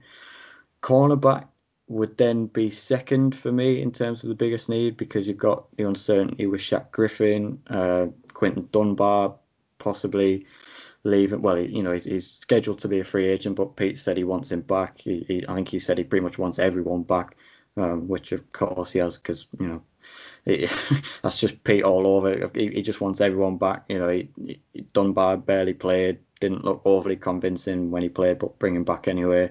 Um, so if, if that all was happening, you've got guys like DJ Reed as well, then and, and Ryan Neal who can play corner as well, and, and obviously the guys in the in the nickel like Ugo. You're pretty you're pretty stacked at cornerback. You could argue that you could find better starters than Shaq and Dunbar and everyone like that, and you definitely could. But in terms of players who are you know who are good enough to start in in most teams in the NFL, then you've got a good solid group of cornerbacks there, and then for me, it's offensive line. We talked about Duane Brown a little bit. Duane's 35 now, I believe. I mean, he's still an absolute beast. Um, but you know, there's there's questions whether he's going to be able to do it and, and carry this on in the next year or two because the difference between sort of the the NFL and American football to a lot of other sports is the length of the off season. It, it's it's eight months now before the Seahawks play another sort of competitive game and and and that's a long time for a 35 year old left tackle to keep in shape and keep, with with everything going on anyway at the minute to keep in shape is tough enough anyway with everyone stuck inside. Um, but so there's questions with his longevity and will he take a sharp decline um, going into next season and and would you only keep him around as a backup left tackle? Probably not because his contract's too big. You know you wouldn't want a guy sitting on a contract like Duane Brown is as as your backup left tackle. Um, and then you've got Mike Iupati, who was pretty awful last season. He's he's injury prone. You know, don't get me wrong, Mike Iupati in his mid twenties, in his you know late twenties, you know, he's a Pro Bowl. I think he got one All Pro as well, maybe one or two All Pros. You know, very very very good left guard in his day. Um, but it, there's no doubt that Mike Iupati is not a starting guard in the NFL for me anymore with his health problems and with his overall play declining. So that left hand side of the offensive line for me is the biggest need, the left tackle and the left guard. The right hand side was pretty pretty fine for me. Ethan Pocic in the centre held his own, did pretty well. Uh, Damien Lewis has been excellent in his rookie season, and I thought Brandon Shell when he played was really solid at right tackle as well. So that right side of the offensive line for me is pretty solid. It's the left side of the offensive line that would constitute the biggest needs in the off-season for me out of them four positions listed. Uh, Matt, I don't know what you think on that. What would be yours out of them four? Um, well, I mean, wide receivers a no-brainer, isn't it? Really, I mean, we're we're pretty stacked. Uh, yeah, at wide out. You know, I mean, the whole Josh Gordon saga as well. You never know. Josh as well, yeah. Come back or know what's going on. Um, all the other ones, cornerback. Uh, yeah, I reckon we could do with a we could do the corner. Mm-hmm. Um, what was the other one? Offensive line and offensive line and defensive line. Defensive line. Um, yeah, D D line. I think we're okay. D line. Mm-hmm. Um, you know, we had some good performances after we bought. Um, what was his name Dunlap in? Yeah. So I think I think we're okay on that front. I reckon the top two would be corners, just because we don't know what's going on with players like Shaq, yeah. and we don't, we can't necessarily rely on on, on Dunbar, especially no. after the, the couple of questionable things he did and before he came to us. So, um, yeah, line offensive line, I think would be the big one. I mean, you know, that's something I'm quite passionate about. Um, yeah. So, you know, we like I said, they, they do get a lot of a lot of flack linemen, um, mm-hmm. and sometimes it's justified. You can watch the clips and you think, oh yeah, he's actually trying to block.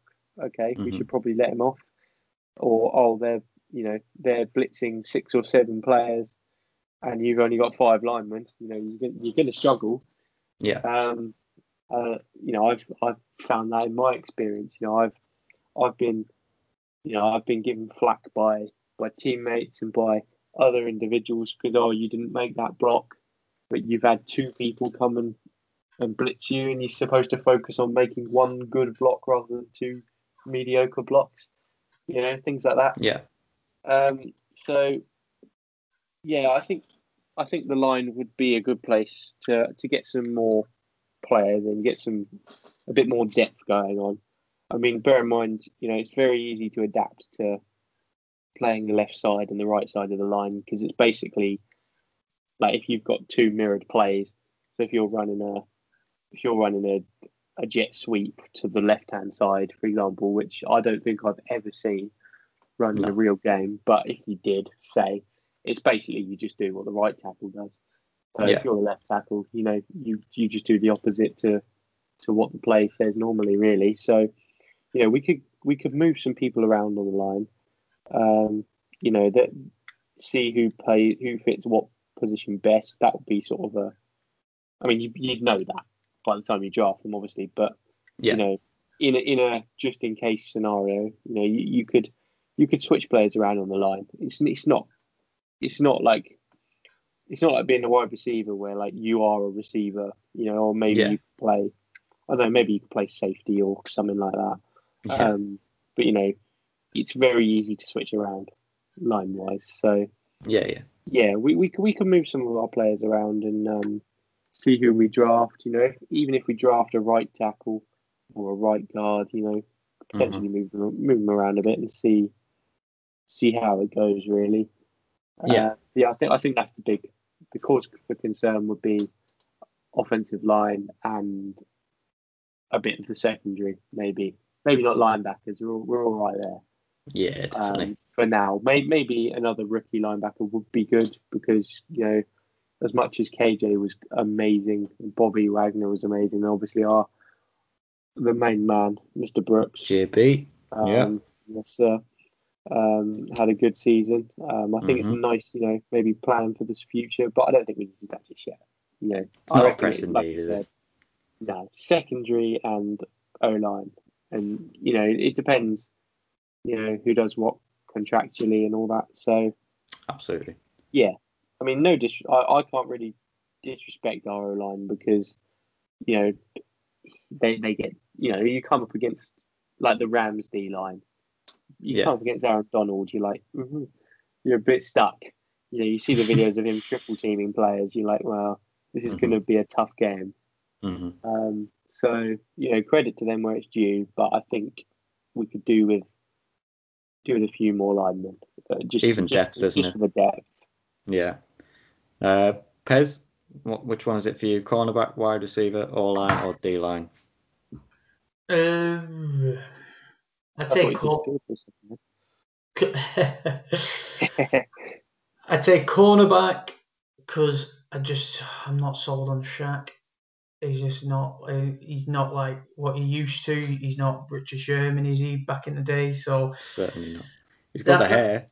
yeah, that's a that's a concern. And I, I I've just got to agree with what Matt says. The O line. Um, Yeah. Really, yeah. I've not got much to expand on what Matt said. Really, um, I, I'd definitely go O line because Russ just needs to stop. I don't. I don't know if it's uh, Pete Carroll. You know, just just hire these fucking shite O linemen and let's break him. Let's see if Get we Luke can do Joeckel that. back and Germain Yeah. Ifedi in there. Dear me. Oh Jesus! Stick, stick me in against Aaron Donald, and Oh, I we'd be will all off the right. pitch within one play. We'd be, we'd be looking forward to the Saints this weekend if, if you're in against frigging Aaron Donald. No problem. I'll probably Um, grab myself out to be honest. At that point. no, Healthy scratch. Give it a go. Be terrified. Russ will be sacked within about half a second, but you know, that, that's that's longer than he gets behind some of the guys anyway. So, um, related to the offensive line, Jay's got in touch. Thanks for the question, Jamie. Should the Hawks be looking at offensive line replacements in the draft or around the league? For me, um, as it stands in terms of draft wise, your, your earliest pick is second round. Um, and we again we were talking about you know possibly finding a few more hidden gems in in certain rounds in this year's draft with how little tape guys have got. But um, I think there's an offensive lineman from Alabama called Leatherwood or something. I can't think of his first name. I'm sure his second name is Leatherwood, who, who hasn't given up a sack or something in. I don't know whether it's during his entire college career or his his, his like his senior year this this last season. Um, from what I've seen of him, I would really like him, but I would expect him to possibly go in the in the sort of mid twenties, possibly. So unless we were to trade up, I don't think he maybe he's going to be out of our range in the second round. Um, but we'll see. But normally, I would say it's probably a safer bet to go. I mean, it, it's tough if you've got the cap space, then go and get a proven guy to plug in straight away day one who you can rely on. You know you can rely on. You don't really need to coach him up that much. He just needs to learn the play, but really um, get some experience on the offensive line. Then definitely around the league, get get like get that experience in. Um, but we've got a lot of contracts to sort out next year. We've got reduced cap as it is, um, and unless we make any trades and, and let some big guys go, then we're not going to have much really, you know, flexibility to get a, a sort of a top level offensive lineman who's going to be hitting free agency. It might be, you know, a guy like who, a guy like Brandon Shell, who's sort of, you know, coming in on cheap money, but sort of is still able to, to contribute and do a good job. If they could get another version of a Brandon Shell or or someone like that, then absolutely, you know, spot on.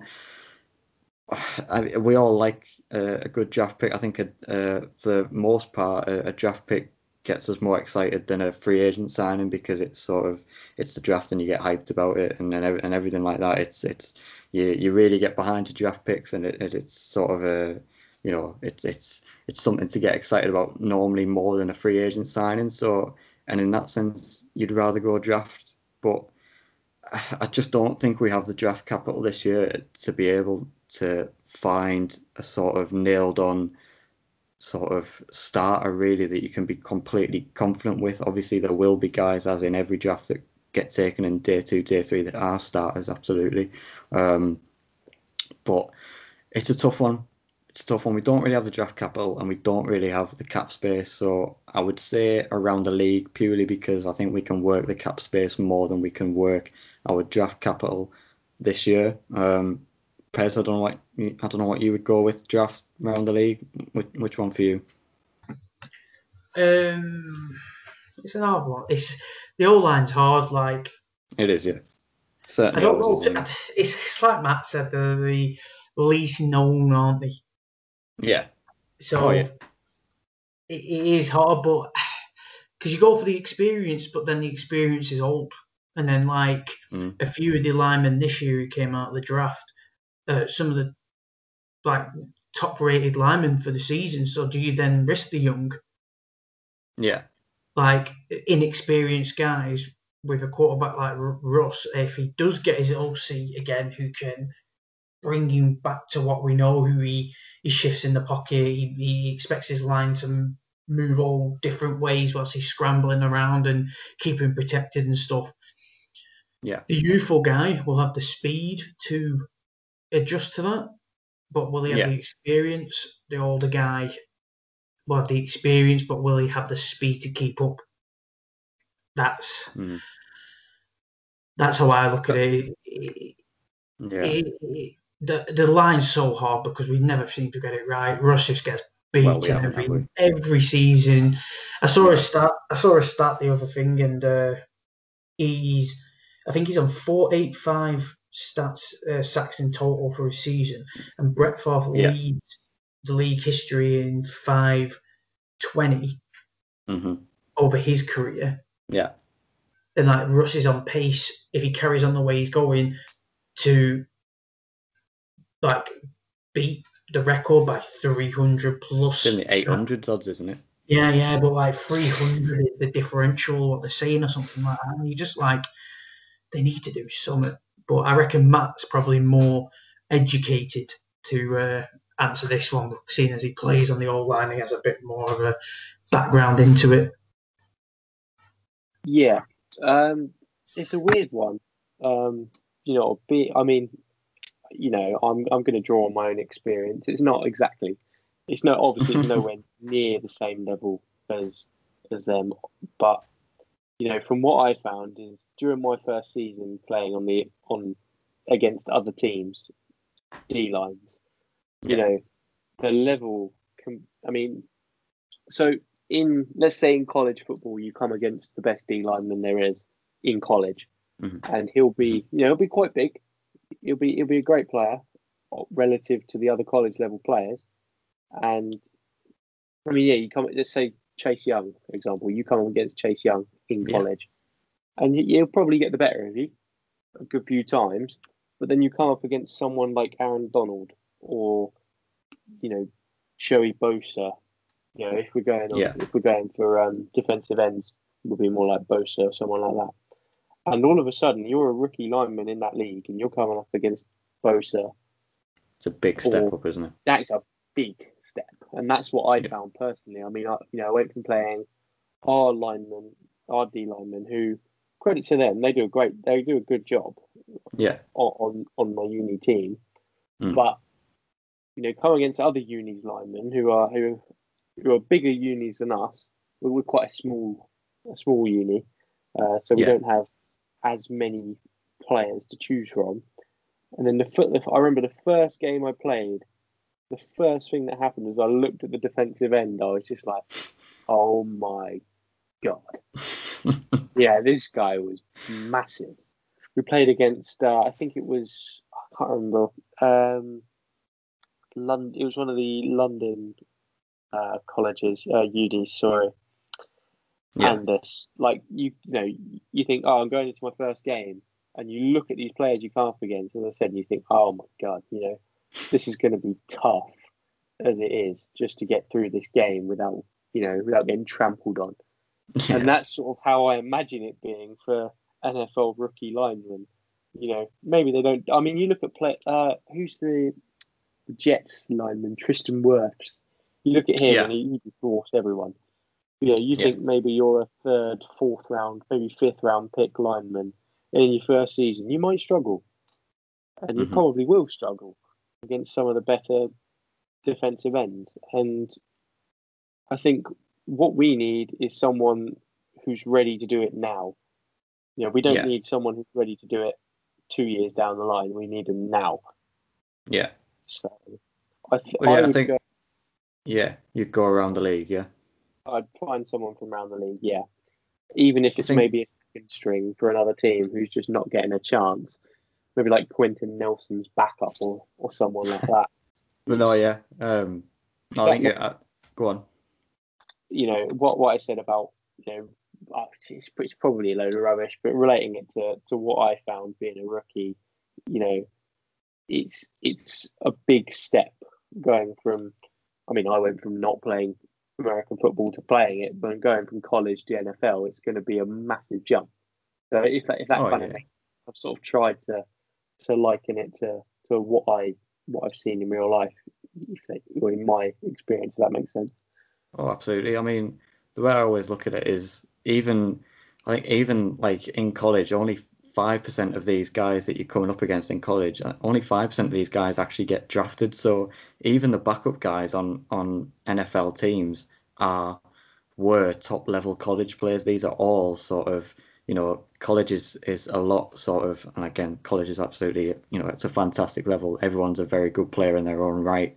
But, you know, you come out of college and you are playing not just NFL guys, but even the backups and the third string guys will have been, the, for the large part, you know, starting college, very good, you know, top level college players as well who will have been drafted and, and everything like that. So you're not just playing, you know, the, the NFL guys and making the step up to the NFL. You're going up at the bare minimum against the other top college linemen, and, and they're seen as sort of the worst players. So it, it's a massive step up. Um, and I think, like you say, in an ideal world, you would, and if you weren't in a sort of win now situation that the Seahawks are in, sort of now with the talent that they've got at this very moment in time, you're absolutely right. It, it's we, we we want to win now. We want to get to a Super Bowl now. We're not a team in rebuild mode. We're not sort of we don't want a lineman for three, four, you know, sit for a couple of years and, and then come in. We want, you know, ideal world. You sign someone with a bit of experience, a top level offensive lineman in free agency, plugs in now and helps us to win now. And then if you want to draft a lineman who you're pretty high on and think's going to come up and take a starting job in the next two, three years, when hopefully you've maybe won a Super Bowl or two with these more experienced guys that you've brought in because you're in win now mode, then then that that's that's that for me is is what we should be doing. Um, I agree. So it's yeah, it, it depends what situation your football team's in, and it depends how much cap space and draft capital you've got. But for me, this season, it would be around the league. Um, and the final question from Harry, it's an interesting one again, uh, and we've we've touched on a lot of it during this podcast. Um, but he basically wants to know: Are we a run team? And then he's given an example as the Ravens, or are we a pass team like the Buffalo Bills? For me. for me, oh, I wish we were. I wish we were both. I mean, and, and fair play. I didn't think I'd ever be saying this, but the Cleveland Browns to me look like a perfect balance of both. They've got very good receivers in Jarvis Landry, Odell Beckham, and and David Njoku, the tight end. They've got some really good receivers. And credit to Baker Mayfield again. We've we've dissed him on this podcast before. Um, I think oh, I might be getting confused as to oh, just dissing him in general life because I do that a lot of the time anyway. Um, but he's throwing the ball relatively well to these offensive weapons in, in the in the passing game, and their running game is is arguably the best in, in football with Nick Chubb and Kareem Hunt and and you know all the guys that they've got on the ground game in Cleveland. They seem to have got a, a you know struck a perfect balance between passing and running. For us, this season, we've been a we've been a pass team predominantly this season, and, and it's what we've been talking about is is that's probably a reason for our downfall a bit. Is we've been too much of a pass team. With Russell's been forcing the ball too much, been trying to pass the ball too much, and going away from our sort of historical sort of franchise recognizing sort of traits as as, as running a team, um, running the ball. Even that that that's what we've always been known for with Pete Carroll and, and, and his his system is, is running the ball.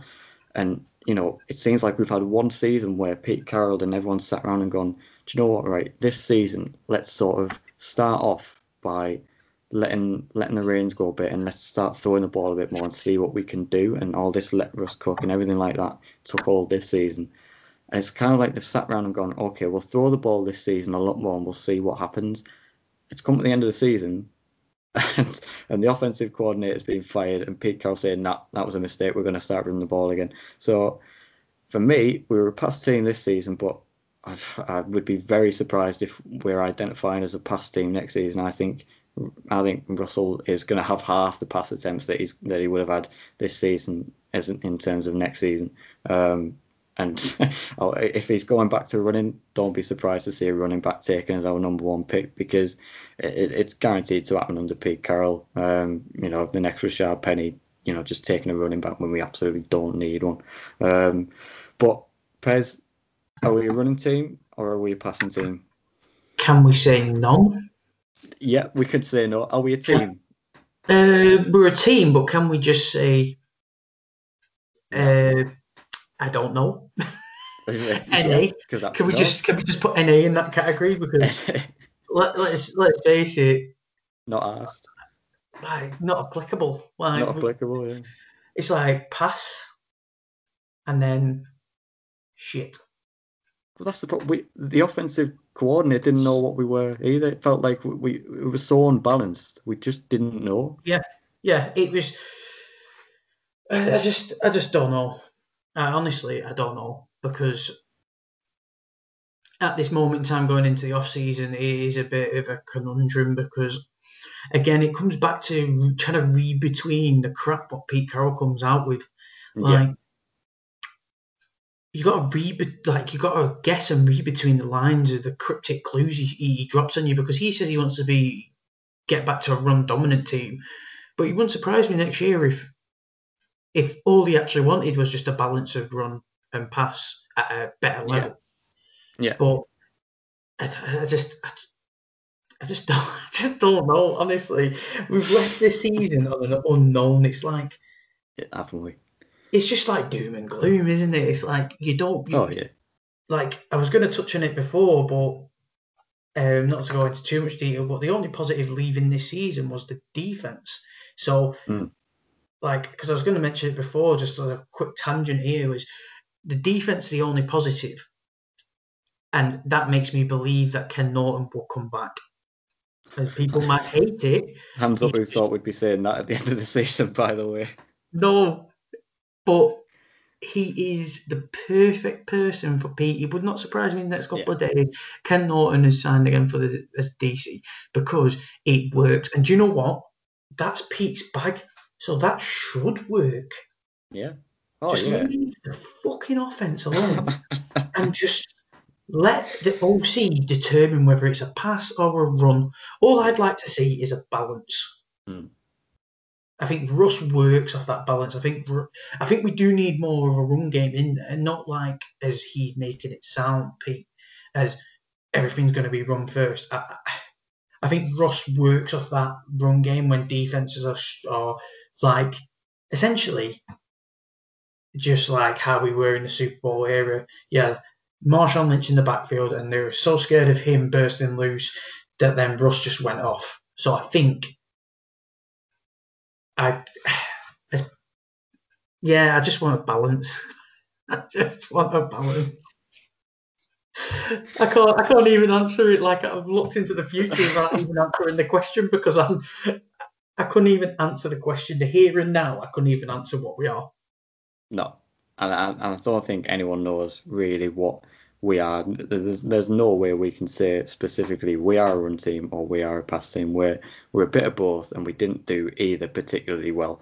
So we're just a team at the minute, and we and we're just trying to work out who we are. And like I say, Pete's saying we want to go back to running. I mean, fine. Uh, do you know, honestly, fine by me. Don't you don't neglect the pass game. You don't just run it for you know three downs every down with your every down back. You know, I, I don't think by any means he's saying Carroll we're loves James. Yeah. That's what he loves. Yeah, yeah. Let's keep going. Let's keep going. Yeah. Oh, Rust, um, fourth quarter, mate. Just do what you want, pal. Uh, save us. Like, like, please. That's what I'm scared of. Yeah. Now, if it is more of a balance, then I'm happy. Mm. But if it is anything like that fucking Rams game or the Green Bay game last year where it's run, run, run, that's Pete Carroll's checking out, fuck knows what on the stand, and then turns his back and realizes that he's blown it. yeah. And that's the frustrating thing when he comes out after the end of the game going, "Oh yeah, I did that wrong." To be fair, like shouldn't have done that. Well, no, yeah, you shouldn't have. I know. Well, yeah, just don't do it then, Pete, man. You want to strangle him, don't you? Oh god, if I was in that locker room, then- I, I tell you what. Anyway, Matt, are we a run team? Are we a pass team? Or are we neither? Are we just crap at both? Well, well, um, we started off the season as a pass team, as we said. We made those good plays, and then all of a sudden, we just became a team, as we've discussed. It's just sort of been, well, yeah. Neither of which we, we sort of just chance it. Really, Mm. it's like, oh, that works. And he goes, oh, that doesn't work. We did that, and now we've lost the game. Like, oh, well, all right then. So, you know, this is the thing. Going to touch on something that I think Pete said that really annoyed Hmm. me, was that he Hmm. said, "We run the ball well. We just need to run it more." Now, we've got a great running back room, and we're not going to. No one's going to deny that. No. But we don't run the ball well. we run it Oh no. terribly because you think you look at the players we've got, and we, you know, we you can basically highlight Chris Carson is a run it up the gut sort of player. You know, you Yeah. run him through the middle of the line. Why are we running him on things like toss, like a lead, like a lead toss, where you'd have him running around the edge That when you've Yeah. got players like off. Collins or Is, Penny? is that not what we've got Carlos Hyde and Alex Collins on the team specifically for? yeah, yeah, it is actually. Uh, I mean, I, I, I, I honestly thought in that Rams game they were not going to be stupid and they were just going to run Chris Carson through the middle like he's meant to do, like he's built Mhm. to do. And the 1st Mhm. fucking run play, here you go, Chris, go to the sideline and see what you can do. Oh, we lost yards. Ha ha ha ha. Let's try that again. he always loses yards on the outside. I don't get it. Yeah, that's that's basically yeah. I think we're not a run team No. because we well we could be a run team. That's the thing. We could Yeah, we yeah, we could. could, yeah. be a run team if we ran the players correctly, but we're not because Nope. well we we need to do it correctly first. Maybe that's something that our new OC will change. But hmm you know, I mean, obviously we've got an elite quarterback and we've got an elite, we've got elite receivers, but from last season it just didn't work. Until Pete's When it- dad when comes in matters. as OC and we've fucked it. Pete's dad. Yeah, fuck it anyway. He'd be doing well, I think. Pete's dad. 90-year-old man. How old, how old was he when he had him? it's Pete with a wig on. That's all it is. Oh, oh, Patrick Carroll. he's got one of them sort of comes in in disguise. Oh dear. But yeah, I can't give you a definitive answer. I really No. can't. No. As both of us have said, all three of us have said, sorry. I So- can't. There's nothing definitive. So just um just listening to you two talk, then it made me think quickly of have offensively have the Seahawks lost their identity because over these Yeah. last couple of years. It used to be they, there was a solid identity, like they Mhm. spoke about in the Rams game. If you listen to the commentary, you never you never count Russ out on the fourth. You never count Russell Wilson out on the fourth. I'm taking the Seahawks, even though they're down. I'm taking the Mhm. Seahawks because Russell Wilson in the fourth. But what people need to realize is these last two years, it just hasn't been like that anymore. No. We used to start shite at the start of the season and then just get hot. What was the statistics of Russ being like absolutely dominant in November, from November to December to January? That is completely gone now. This team offensively needs, in my opinion, a whole philosophical rebuild. And I just don't know whether Pete Carroll Pete Carroll's mindset of let's just go back to how we used to do it, where Delee Delee's got thousands of tape on us doing the exact same thing instead of trying something new. Yeah. Like that, that that's how I look at it now. I just think the philosophy of this team has completely gone over these last couple of years, whether that's because of Schotty or because of Pete and Schotty arguing because Pete's too stubborn that he wants to move he doesn't want to move into the modern era and he just believes by zigging and if they're zigging and he's zagging that that's going to work I just I just I don't know but yeah That's just yeah. We're we're a team. We've lost our identity. We've clearly lost our way. I'd, I'd, I'd just say that defensively, if we can keep the core unit and we can keep them players best hmm. intact as we possibly can, that's very promising. Yep. Absolutely. It's just on the side of the ball, what a lot of the time defenses can carry you a certain amount of the way, but with zero offense at all, who just plays in neutral, Yeah. yeah, that that's a massive problem um, leaving this season. Definitely. Um, like I say, it's it's gonna have to be addressed in the off season. Obviously, we'll, we'll be getting the new offensive coordinator in hopefully as soon as possible, um, and get to work straight away because, like I say, the offense is it's just completely broken at the minute. Like you say, no identity. Don't know whether we're running it, passing it, p- kicking it on second down. Anything, anything goes for this Seahawks offense at the minute. Um, it's just yeah, and and I, do you know what as well? Before we end it, can we start going for it on fourth and one in opposition territory as well, please? I mean, seriously, Pete is punting it from the forty yard line of the opposition I've seen in the, this like fourth and one. Just just just run a quarterback sneak with Russell Wilson, or maybe get that absolute beast in Chris Carson and just run him up the middle and get a yard, and, and instead of punting it or just settling for three, when when eh, we're just such a soft touch on offense when it comes to letting teams off the hook and not being killer enough and just going for it. Like it's for every other team in the NFL, even the Jets. The Jets on fourth and one in in the opposition forty would hand it to pissing Frank Gore and run it up the middle for one yard. And that's another thing. How on earth is Frank Gore and the New York Jets been a better run, rushing team than, than the Seahawks this season? I, I, Frank Gore would have been our best running back this season. I, what is going on?